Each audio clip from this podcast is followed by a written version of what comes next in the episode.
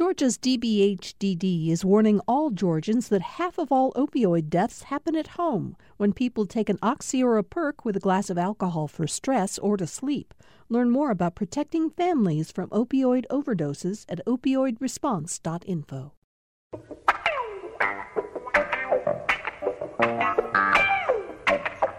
Thank you all for being here for today's Political Rewind. I'm Bill Nigut, and we're really very happy to have you with us uh, in the middle of a week that is bursting, bursting with important uh, news in Georgia and across the country as well. Um, I'm joined here in the Midtown Atlanta studios of GPB Radio by former Congressman, Democratic Congressman Buddy Darden from Cobb County served in the, uh, the 7th District seat back when Cobb County was uh, solidly Democrat the first time around and for the longest time until it became Republican for a while, at least, buddy. And Bill, it's great to be back. I've missed being here. I know we've missed you too, uh, and so thank you for uh, joining us again. You and I are holding the fort down alone here on 14th Street, buddy, uh, because we've got our far-flung network uh, activated so that we can bring you Tamar Hallerman, the AJC's Washington correspondent, who joins us from Washington. Hi, Tamar. You're making us sound like Power Rangers or something. the force is activated. well, it's exciting that we have you all coming in from far flung places. Uh, how are you, Tamar? How are you doing on a very busy week? I know they're in recess, but given all the news this week about the uh, awful shootings, uh, you're probably scrambling to keep up with how Georgia's uh, delegation is dealing with all this. Yeah, I was I was just saying how this has been a you know, not the quiet recess that it, it usually is. So, you know, sad news to be covering. Yeah. Well, we're very glad you're with us to help uh, sort through some of what's going on today, as a matter of fact. And Martha Zoller is joining us from the Gainesville studios of WDUN Radio, where she is back doing her daily radio show, her talk show. Martha, it's a pleasure to have you. We should point out to people that you worked. Uh, uh, you were David Perdue's what um, constituent? Did you do run his constituent services operation? You were. Tell us exactly what yeah, that title was. I was the state policy director, right. and I managed the field team. Okay, um, how's the radio show going? The radio show is going great, and um, you know I'm having fun every day. This week has been tough, um, yeah. talking about some of the stories of what happened. But really, how I approached it is I really just let people talk about how they were feeling uh, the first couple of days because you know it's it's it's a lot of grief. People are feeling a lot of grief. Bill, everybody I know in Gainesville is delighted that Martha's back on the air. Yeah, sure. How long Thank did you. you do that show before you went to the dark side and got in politics itself? About 18 years. Okay, right. Yes. Okay, well, we're very happy that you have become part of the Political Rewind uh, panels. Uh, so Thank you. we'll continue to want to have you on the show. Uh, let me, we're going to start talk a lot. Uh, President Trump, of course, has been in Dayton already uh, since this morning. He's headed to El Paso. He's making stops at both cities that had these tragic um, massacres uh, over the last weekend. And of course, he was met by some protesters in Dayton. And uh, uh, before he left for Dayton, he spoke to reporters uh, before getting on the helicopter to go out to Joint uh, Air, Air Base. Um, uh, what am I blocking, buddy? Andrews. Andrews, thank you, Tamar. Andrews Air Force, what used to be known as Andrews Air Force Base. Uh, Tamar, he, let's listen to a soundbite of the president when he was asked about gun control. Uh, the question first was whether he would support legislation that would in any way ban or limit the acquisition of assault weapons he answers that question and goes on and, and, and talks more about what he would support. You can do your own polling, and there's no political appetite from it from the standpoint of legislature, but I will uh, certainly bring that up. I'll bring that up as one of the points. There's a great appetite, and I mean a very strong appetite, for background checks, and I think we can bring up background checks like we've never had before. I think both Republican and Democrat are getting close to a bill on to doing something on background checks. So Tamar again, first he was asked whether he'd support an assault weapons ban, and his answer to that was, I think there's no appetite for it, and then went on to say he would in fact support background checks. Now, Tamar, when he says he thinks Democrats and Republicans are getting together on background checks, uh, we need to discuss that because what seems to be in the mix right now is red flag legislation more than background check legislation. Have I got that right? Yeah, I mean, both of those proposals have been floating around Capitol Hill, I mean, for several years, but especially over the last eight months since Democrats took the reins of the House. They passed a, you know, quote, universal background check bill back in February that the Senate has not taken up because Republicans say it goes way too far. The red flag legislation, as you mentioned, is, is something that does appear to be gaining some steam, but I think a lot of Republicans, as we've seen in the state of Georgia this week, are, are very much kind of tiptoeing around it. I think a lot of folks are waiting to see the details. I think they're waiting to see a more forceful um, pitch from the president because in the past he, he has seemingly endorsed pieces of gun control legislation only later to, to change his mind. So I think folks really want to see where he lands on this. Buddy? Well, frankly, I'm not optimistic at all about the state of Georgia. This has got to be at the federal level because you remember our governor got in a pickup truck and uh, got his gun pointed at his prospective son-in-law, and that was an issue in the last race. So we need to forget about what the state might do and look at what can be done at the federal well, level. but that's what I mean. But Tamara is suggesting that that our congressional delegation is uncertain, and I think to some extent, she what she said, buddy, is they need cover from the president. When the president says in an offhand interview, uh, uh, you know, uh, uh essentially just talking to reporters, "Oh, I think I'm for." uh, some form of of uh, you know uh, check, background check. That they're not quite. Given that he said that before, I think our members, like a lot of congressmen around the country, aren't certain that he's got their backs on that quite yet. Well, I think that once he comes out with a definitive statement saying, I am for this, I'm against this, I think they will all fall in line. I don't think there's yeah. any question that uh, that they will line up with the president once he makes a definitive statement. But as you know, a couple of times he's taken one step and then taken two steps back, and so he needs to clarify exactly what his position is, and he appears to be uh, leaning toward coming toward some type of definite proposal. Martha, do you believe that the president this time around is uh, really ready to do something? No, I think that he will. I think that it all depends on what you mean by red flag or what the details are on background check. You know, it's it's the terminology can mean different things to different people, right. as we know.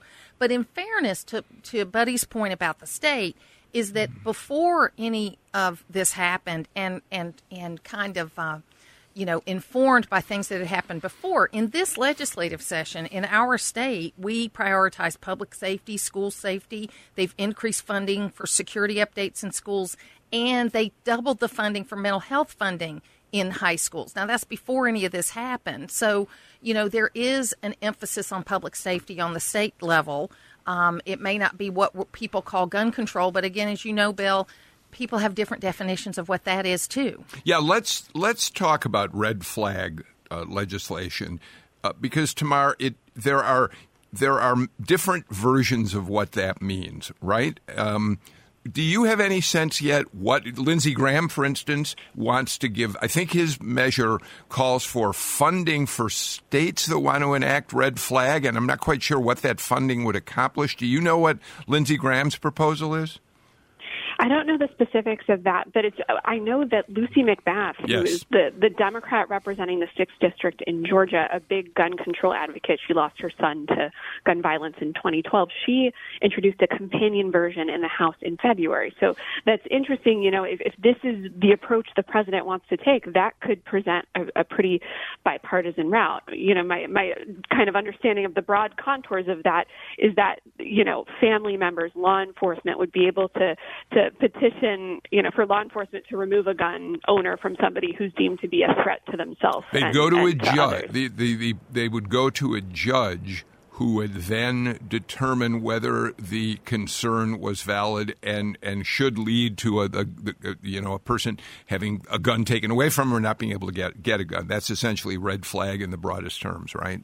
Well, Bill, what exactly. I've heard about uh, the proposal uh, as it now stands might seriously have prevented the uh, Dayton, Ohio situation because they have found numerous instances in which that young man showed a lot of instability and a proclivity toward this type of conduct. I'm And willing to go along with anything that would improve the situation. Well, and you know, we've got to untie some of these HIPAA regulations as it relates to people that are in that 18 to 24 year old age range, and that's a whole can of worms that has to be opened up and looked at and debated because you know some of these people that this young man interacted with in the Dayton case they were they were limited by what they could say because of HIPAA regulations and other things like that. Tamar, let's also uh, uh, deal with the fact that there is there is a partisan divide here to some extent. I mean, there does seem more Dayton and El Paso seem to have really mobilized people on both sides of the aisle to realize they better do something this time. Finally, we're saying something had better happen.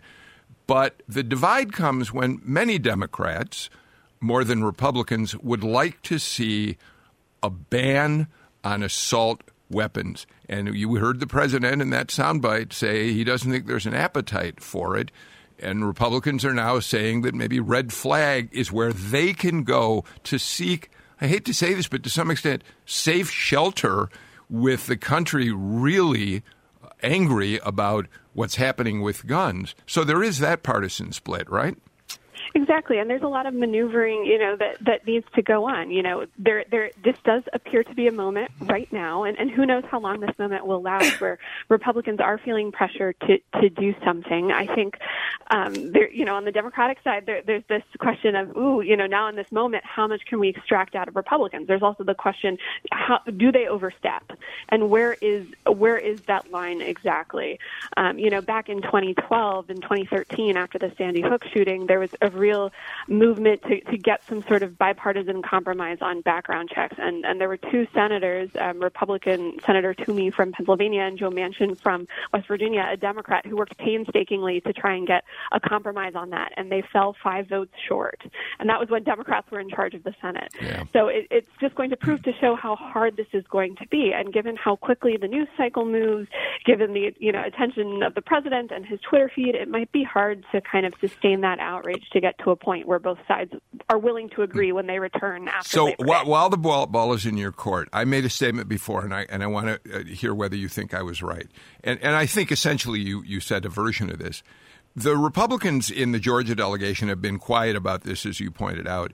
And one thing they're going to need to be able to start, David Perdue right now is meeting with reporters here in Atlanta and certainly being asked about where he stands on red flag, assault weapons, and whatever. Our Stephen Fowler is at that news conference. So is uh, Greg Bluestein, and I'm, I'm hoping we'll hear something from uh, Stephen Fowler before the end of the hour. But what I was going to say, uh, Tamara, is they are really the Republicans in the delegation depending on the president to protect them on this, right? He's got to make a strong statement and stick with it before they're going to be willing to go too far in their statements.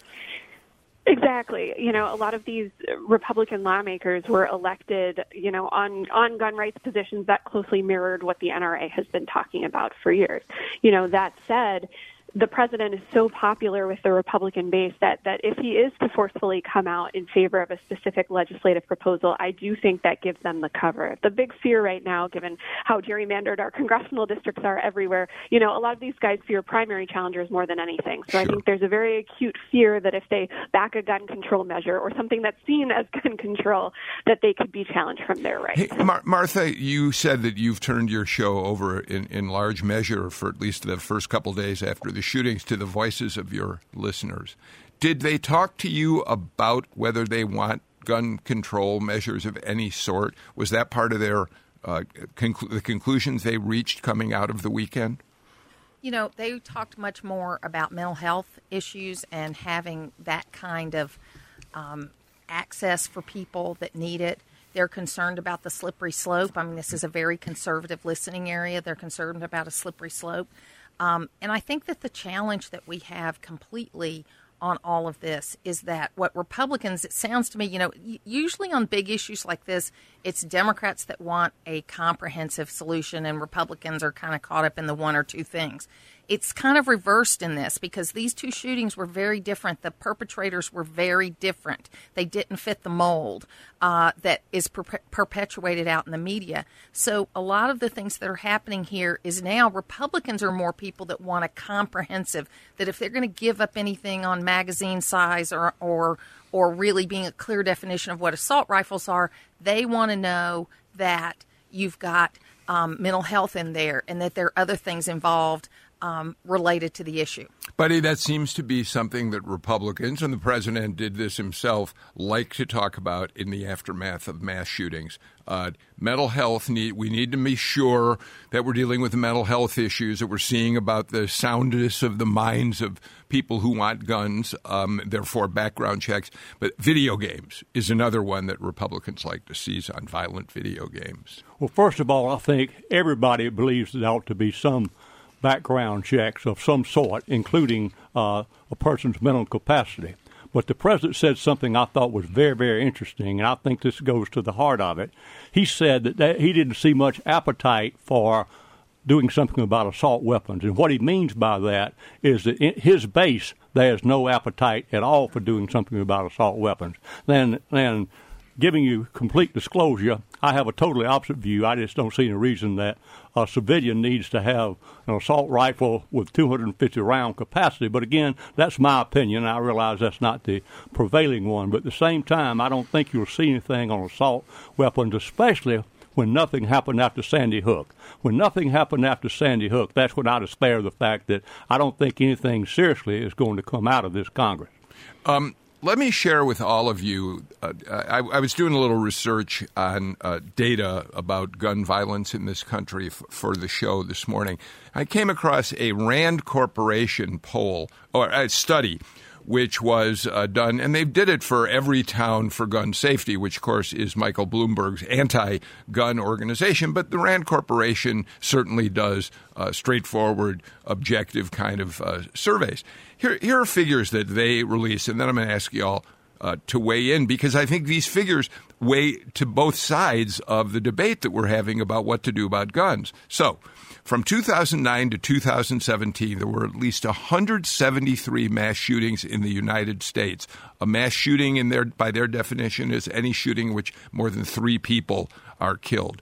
2017 was the deadliest year on record for mass shootings. Four times as many people shot in mass shootings in 2017 than the average of the eight years prior. In at least one third of mass shootings, the shooter was legally prohibited from possessing firearms at the time of the shooting. Now, that's significant uh, because it suggests that stricter gun laws may not, excuse me, make a difference in all of this. In half of the mass shootings, the shooter exhibited warning signs indicating that they possessed, uh, they posed a danger to themselves or to others their red flag. It goes to red flag. Uh, we can go on with this. Many of them, the majority of them, were related to domestic or family violence, um, and we can go on. But the the data, Tamar, weighs in on both sides. Sure, but the, you know this is an issue. You know, gun ownership is something that's so kind of deeply held on on both sides. And and as I was saying earlier, you know, because of the way that our officials in the House are are elected um, and how not uncompetitive these districts are, you see lawmakers from both sides being forced to play to their base because they're so scared of of primary fights. And and this, like in so many other issues, it feels like the middle ground is evaporating a little bit. I also want to say on Capitol Hill, you know, we were talking about comprehensive gun, you know, gun legislation and how once you start pulling in multiple elements to any kind of issue on Capitol Hill, it makes it astronomically more complicated. So, given and harder to how, pass. Totally. And so, given how hard it is to do even the most basic legislating on the Hill, the, the more factors you throw into this, the harder it is to get something passed. Martha and I were reminiscing a little while ago because we both grew up in rural areas, and what, in fact, hers was not rural anymore. But mine is still rural down in Hancock County, and it was quite common back then for most everybody to have a firearm in the pickup truck on a gun rack in the back and so forth. But these again weren't weapons of uh, mass destruction. These were just simply shotguns or rifles, or maybe a pistol or two. But uh, I think the sophistication of the weapons too is something that's quite scary to people like me. Well, Mark? I thought it was interesting. I mean, I've been reading extensively about the victims and the families, and um, there's one family, uh, the Anchondos, who their their son and daughter-in-law were the ones that shielded their two-month-old baby in El Paso, and I thought it was very interesting that first of all they were very Charleston-esque in the fact that they have they have forgiven the person. They think that you know he must have been possessed by something terrible and that they're that that hating this person isn't going to help them. But secondly they said the father said this conversation shouldn't be about race or immigration but about mental illness because anybody that would do something like this was insane. So i thought it was interesting to see that sort of ability to forgive in such a short time. Well um, i'm glad you brought that up because um, I, I, I think that's one of the questions I want to ask about the mood the country is in in the days after these shootings. So, by that I mean, certainly President Trump has been uh, attacked repeatedly for the kind of rhetoric he was using to describe immigrants. I mean, that's been going on for for ever since he first came down the escalator to run for pre- make his announcement he was running for president, and in the aftermath of the shootings, uh, there were many people who said that uh, his uh, his demeaning, uh, demonizing rhetoric played a role in all of this, and and so Martha, I, I wonder. You know, now the president says, of course, in the aftermath of the shootings, his Democratic pre- the, the Democratic presidential candidates are going after him for their own political purposes. You said again, to go back to your listeners, that they had a lot on their minds about what happened over the weekend tell us if they, they, if they weren't talking about what kind of gun r- regulations they think we might need. How are they processing what happened? To what extent do they think the president might have had a role in this? Uh, to what extent do they think he was being unfairly blamed? Share that a, a, little bit with us. Yeah, I mean, my listeners overwhelmingly think that he was being unfairly blamed, and that in the light of him trying to take a different tone in the statement that he gave, the speech that he gave on Monday morning, that you know, from that that there's fundraising letters going out on the Democrat side related to this, and it's too soon. You know, we don't have any ability to wait a few days and let things settle anymore. And I realize that they've got a very competitive primary, but what my listeners are saying is they see it as a more one sided thing right now. I'm not saying they've always said that, but for this week, what they perceive is that the president is trying to change the tone and that his opponents, his Democrat opponents, won't let him do that. You know, buddy, the New York Times uh, this week, this has been a kind of an underreported story. I mean, it, it's gotten some attention, but I haven't seen a lot of it here in the Georgia media. The New York Times got into a lot of trouble earlier this week because after the president made the statement that uh, Martha just referred to, uh, say he did use the expression, "We've got to stop white." extremism, white supremacy, whatever words he used. Uh, he said it's time to bring an end to hate or whatever. And the New York Times had a front page headline that said Trump urges unity versus racism. And there were howls of protest from uh, from many of the readers of the New York Times who found it uh, strange that the New York Times was somehow giving Trump credit for being a uniter. And uh, in fact, the Times very quickly changed that headline. Uh, because they themselves felt it was inappropriate. That that's just an example of how terribly uh, uh, emotional, on edge we are over what's going on right now.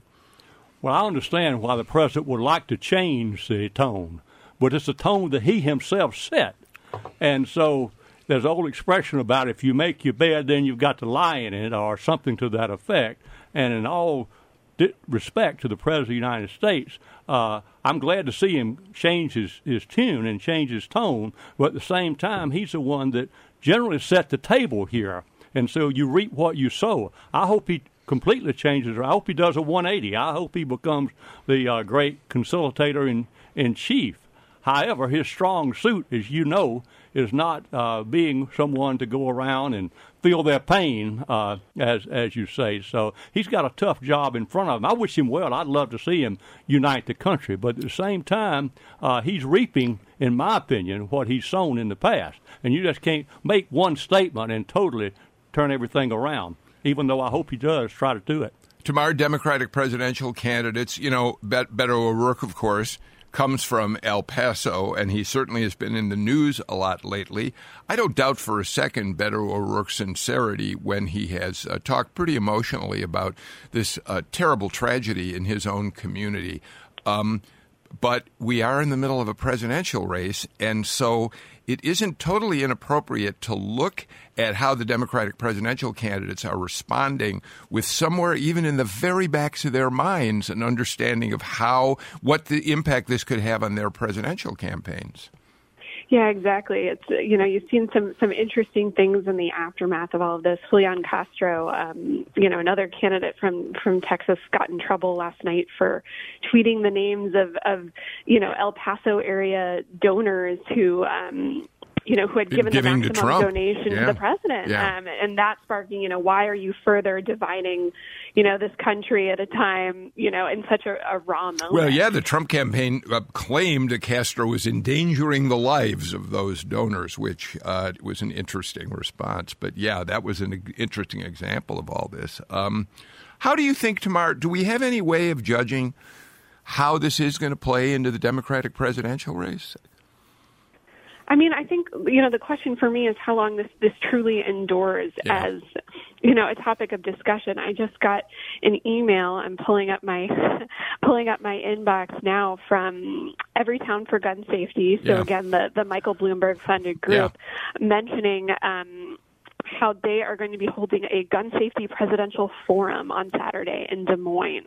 Um, And hmm. they have something like 10 presidential candidates. I see Biden on this list, Buttigieg, Harris, Klobuchar, Sanders, Warren, so kind of all the, the front runners who are going to be talking about this. The question is whether in a week from now, if we're still going to be talking about this, if this sparks anyone to change their mind or offer anything new, or if, like so many of the other mass shootings we've seen, the topic changes in a few days. All right, uh, we got to get to a break, but here's a really interesting item. Tom Faust just sent this to me. Erick Erickson, who, of course, we've talked about on this show several times in the last couple of weeks, who at first was a never Trumper and eventually and most recently uh, endorsed uh, Trump for reelection, invited Vice President Pence to be part of his big conference of conservatives last weekend here in Atlanta. But here's what Erick Erickson, I assume, Tom, this was a tweet. Here's what Erick Erickson said It's days like this I miss George W. Bush.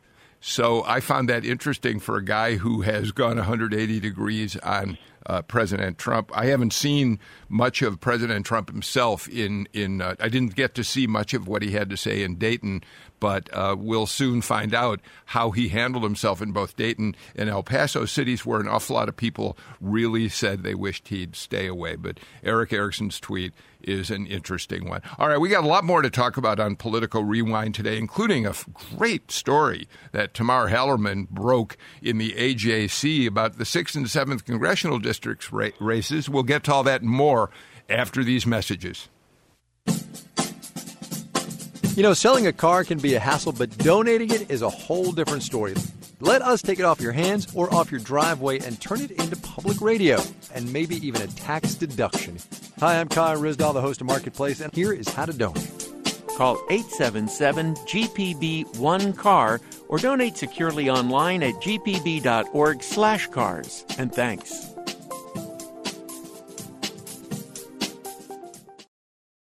On the next Fresh Air, actor Geena Davis and director Maria Giese talk about the shortage of opportunities for women in Hollywood.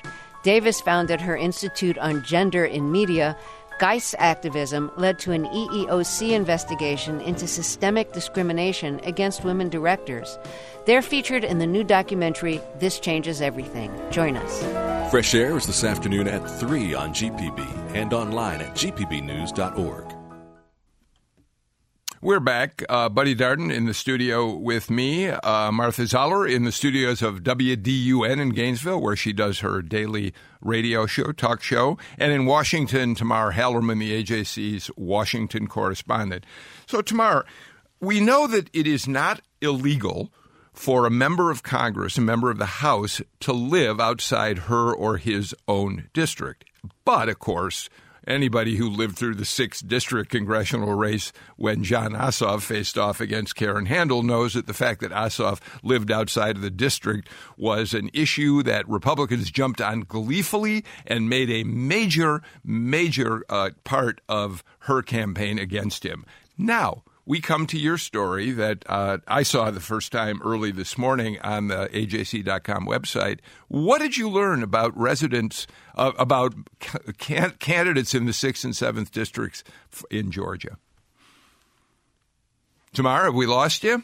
Oh, hello. Hi, are you Can there? Yeah, I hear you. you. Hear me? Yeah. Perfect. Um, you know, there, there's a ton of candidates that are that are running in both districts now that they're politically competitive, and I found that between the two, the sixth and the seventh, um, at least six of the candidates running don't live in the districts they're running to represent. And then I found another two who had only recently moved to the districts right before announcing their candidacy, which I just found to be a very surprising number given the kind of grief that Jon Ossoff got in 2017. And, and these are Democrats and Republicans, of course. Yes, exactly. And some who have been elected to office before, you know, John Eaves, the former Fulton County Commission chairman, moved up to Gwinnett earlier this year, posted a photo with yeah. his uh, new license plate on his car with Gwinnett yeah. County, yeah. Uh, announced his run a, a, week later. And some are newcomers who, um, you know, especially in the 7th District, which is an open seat now that Rob Woodall has announced his retirement, um, folks coming out for the first time. Um, well, and the problem too is consultants will tell you that's not a big deal. You know that you don't have to live in your district and and that sort of thing. But it does matter. I mean, yes, it is technically okay because they used to move. You know, they still move the lines around every ten years, obviously, but it is a big issue. I think. I think if you're, you know, as a rule of thumb, you ought to live in the district you're running for. I agree 100% with Martha. We finally found something that we're absolutely sure about. And, uh, and Martha, that's the great thing about Gainesville District. You've always had somebody uh, from the Gainesville District living uh, in Gainesville. Now, there was one exception to that in uh, 2002 when Phil Gingrey and I wanted to uh, go to Congress. Uh, Phil from the state senate and me to make a, a return. Speaker Murphy put us both out of the district and so that the line ran in front of my house, and uh, it also took Phil out. So we uh, had to had to uh, suffer through that, but uh, it really didn't make any difference. But in the end, I totally and absolutely 100% agree with you. Unfortunately, the Constitution, which governs this, does not say that. You only have to be a resident of the state. Yeah. Right. Uh, and for for example, um, Doug Collins could run from the district in Savannah if he wanted to. And Buddy Carter could run uh, from the district uh, up in Rome. Yeah. And so all we got to do is live in the state at the time of the election. So, uh, Tamara, you talk about it up in the 7th District that Renee Unterman, who, of course, is running for that 7th District congressional seat, uh, came up with a nickname for one of her primary opponents, uh, Lynn Homrich, who who has going to self fund a good deal of her campaign, uh, but has also raised some money, calling her that Buckhead lady because Homrich's a former Home Depot executive. Her husband's a uh, a major player in Arthur Blank's corporation, uh, but she finally, I mean, to get around it in her case, she was in Buckhead, but what did she do? She began renting a, a place in, in Duluth. Um, and, and there's plenty of others, as you know, uh, some of these districts, especially when we're talking about Metro Atlanta, where there are several congressional districts, there there is an issue sometimes of folks even thinking they live in the district, but maybe they live on the opposite side of the street, or there's some confusion uh, about stuff like that. So there's one there's one guy, Mark Gonzalez, who's a Republican businessman running in the seventh, who who lives literally a couple a couple hundred yards from the boundary of the seventh, and his campaign spokesman mentioned he's, he put his house on the market and plans to move into the district. Tamar, Tamar, I, I don't mean to uh, to uh, contradict you in any way uh, or, or, to throw dirt on what you're saying. But if I'm running for Congress and I'm not sure which district my house really is in, on which side of the street, I'm not sure that I'd be a really good candidate. sure, sure. I, I, think it's ironic that the state requirements for the Georgia legislature and in most other states are far more strict about residency than, of course, is the Congress, which is governed by the United yeah, States Constitution. Martha, uh, one of the other things, and Buddy mentioned it while we were in the break, but but it's actually in Tamar's uh, article.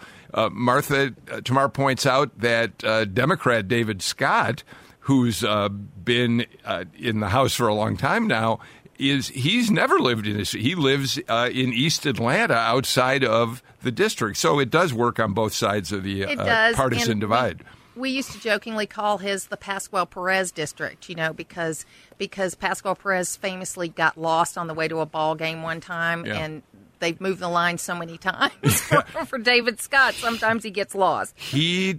Uh, uh, Buddy just made a circle with his hands. Perez, he was new to Atlanta and he kept driving around 285. He couldn't figure out how to, where the heck the stadium was and how to get off of 285. He missed a game. He missed yeah. a game where he's supposed right. to pitch. So Martha, so Martha, if the Ossoff camp, this was such a big deal in Karen Handel's race. It's been a big deal for Lucy McBath. Uh, the uh, Handel people during their uh, campaign argued that she actually was a resident of Tennessee because that's where her husband lives. And in that case, they also went after her because they said she did not deserve the uh, tax break she got for living within the, the, the sixth district.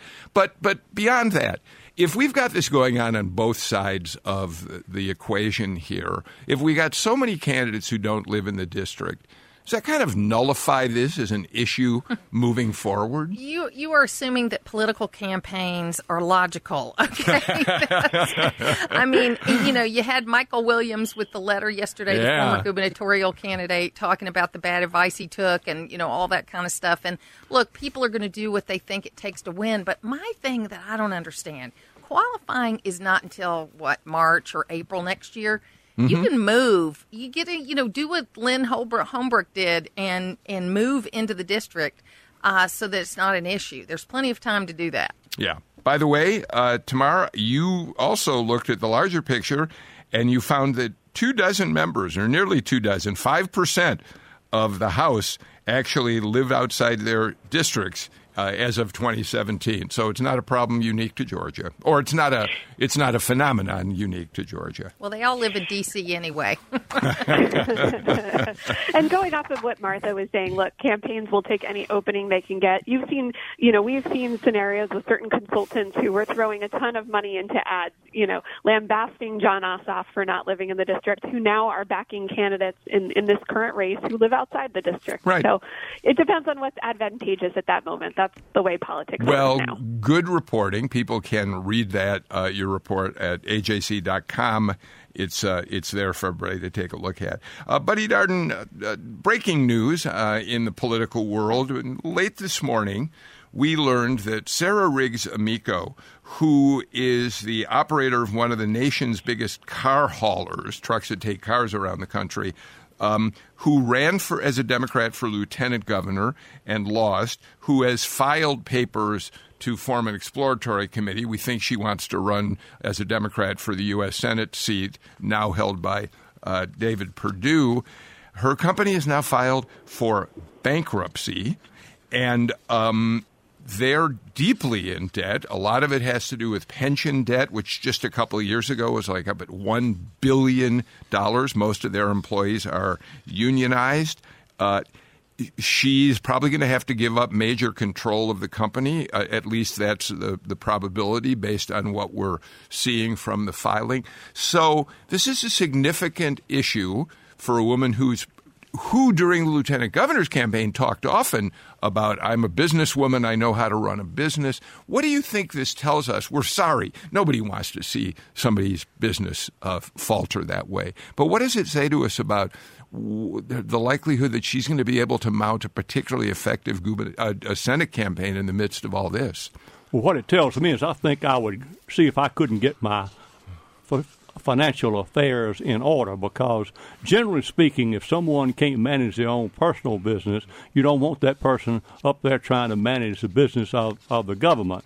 And while I certainly wish her no ill uh, fate as a result of this, I think she needs to stay home and look after a business because we're talking about a lot of money here. And I think she's demonstrated talent in the past that she needs to be looking after that, that company and being sure that these workers are taken care of.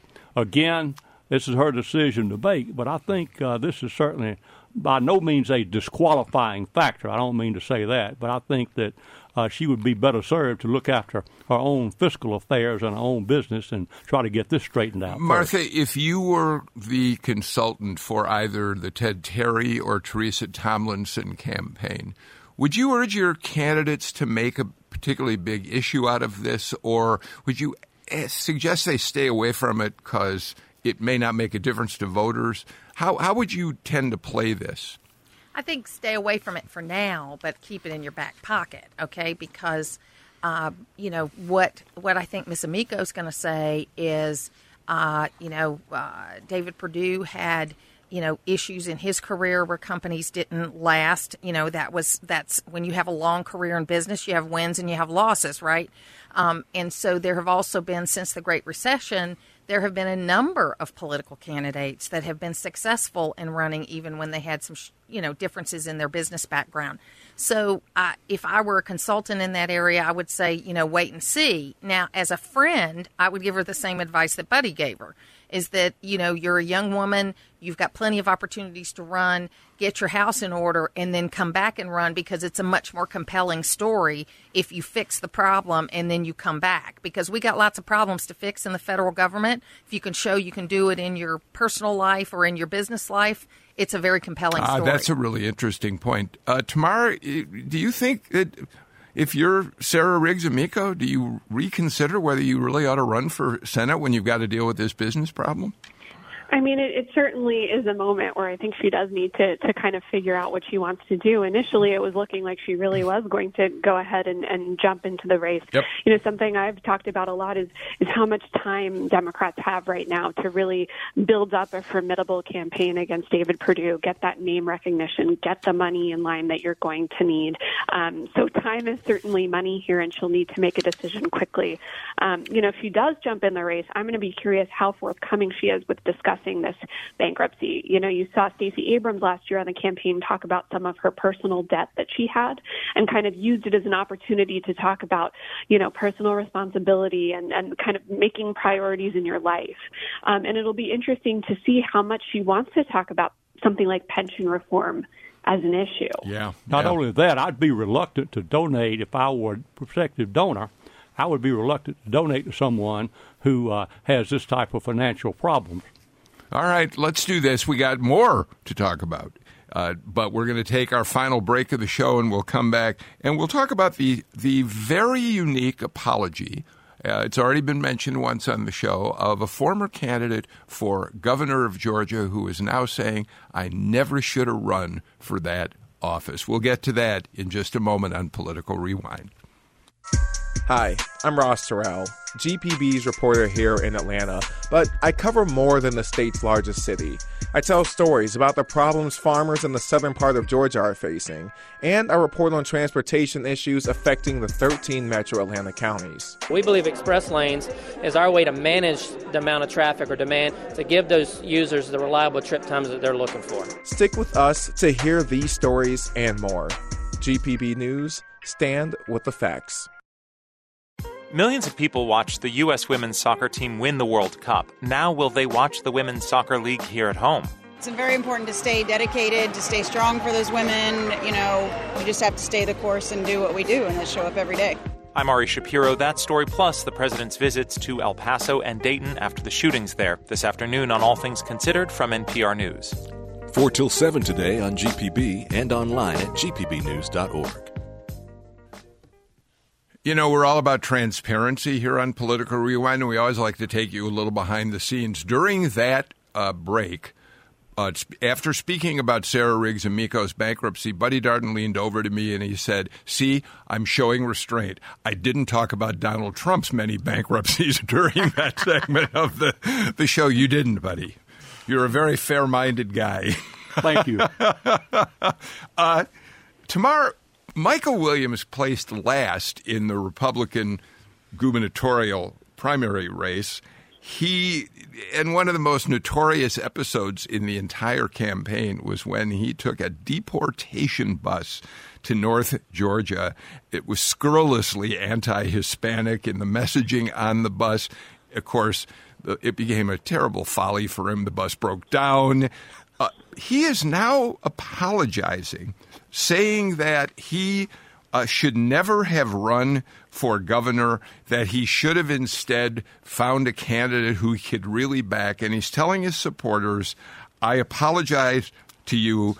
I allowed my pride, ego, and bad advice to persuade me that I had a solid chance in the governor's race. We don't hear that kind of candor from politicians very often. Pretty interesting. Buddy wants to jump right in. He wants to run again. I don't think there's any doubt that he wants to get back back in the game. And of course, the public loves a reform center. So uh, I didn't know him. I never met him, but I was one of the people who got a very negative impression well, uh, see, from his I, campaign. I, didn't know him either. But what was interesting, and, and I don't know if um, maybe Martha more than you, Tamar, the, the, the frequent panelists on the show who are legislators said that they always thought Michael Williams was just a terrific person to deal with at the state capitol and were a little surprised by the tone of his uh, campaign. Martha, did you have an experience, any experiences with him? I mean, I always found him to be easy to work with, but I was quite surprised until I found out who his consultant was. Yes. And I think his um, his letter really should have been, "I'm sorry, I took my consultant's advice," but He's- yeah. ultimately. Your name is on it. I mean, I've had to make those decisions when I ran for Congress in 2012, and and you have to, you know, your name is ultimately on everything. Very few people know the names of the consultants, right? Yeah, yeah. So um, it's a it's a challenge, but yeah, I agree with Buddy. I think um, he wants to run again. He's a he is a young man. He has been successful in business up until now, and he has an opportunity. And he probably will start by getting back under the gold dome and running for something, you know, related to that. But we'll see. Tomorrow, he, he said, in going against my gut, lowering my standards, well, he certainly did that. I think Democrats and Republicans can agree. And allowing rationalization to creep in, I set the tone for the rest of my campaign. As I said tomorrow, we do not hear, even if the guy's thinking of running again, people talk that candidly about themselves.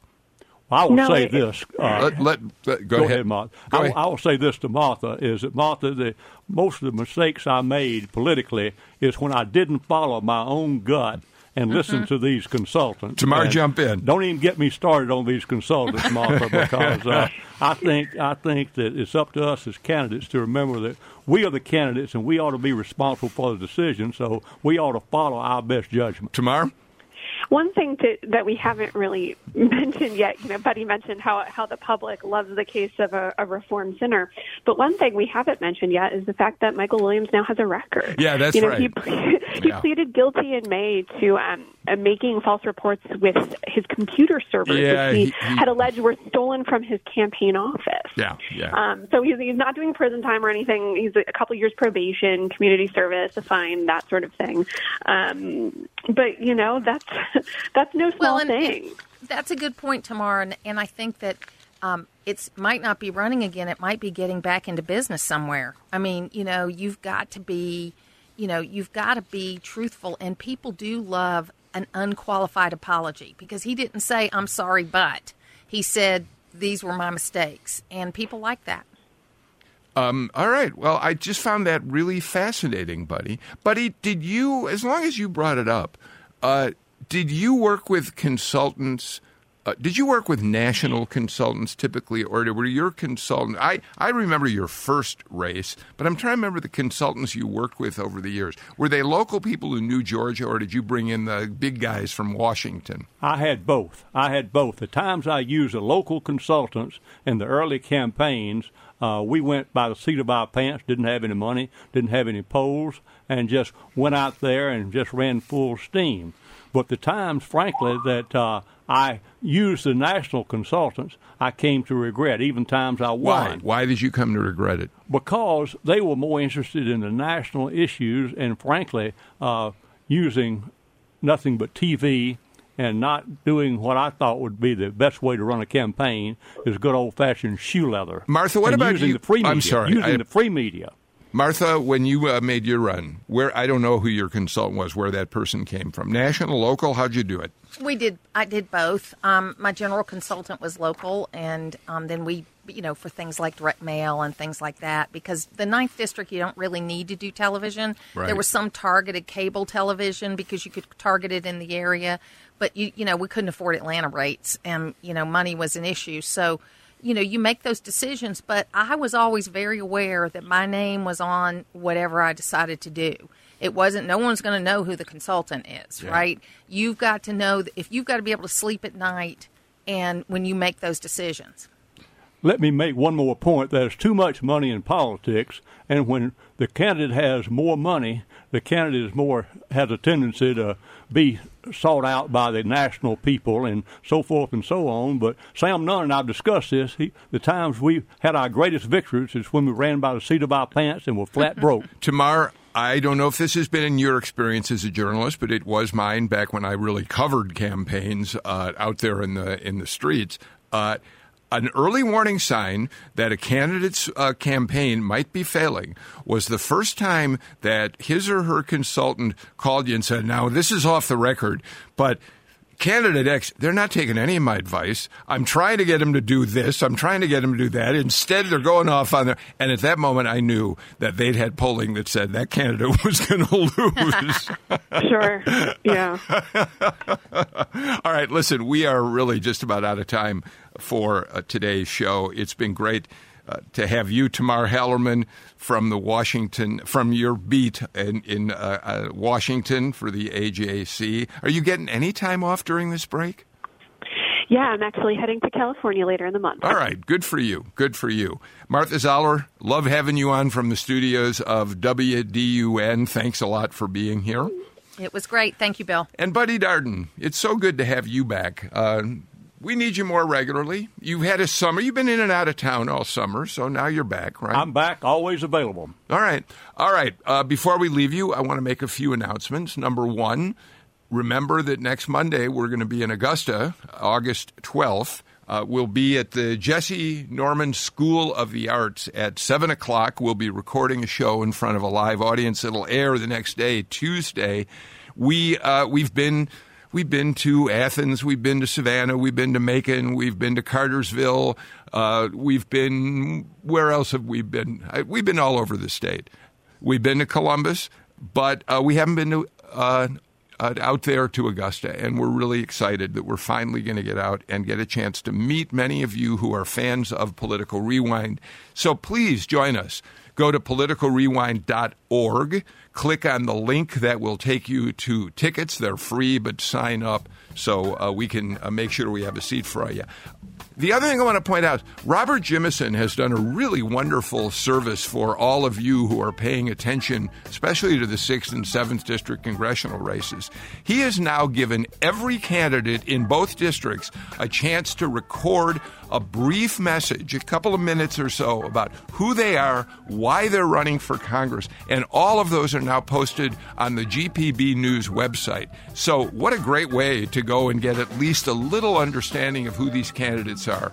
Go to uh, gpbnews.org. You'll find all of Robert's good work there. That's it for us for today. Uh, we'll be back again with you on Friday. Tomorrow's our day off. So I'll see all of you at 2 o'clock on Friday. Take care.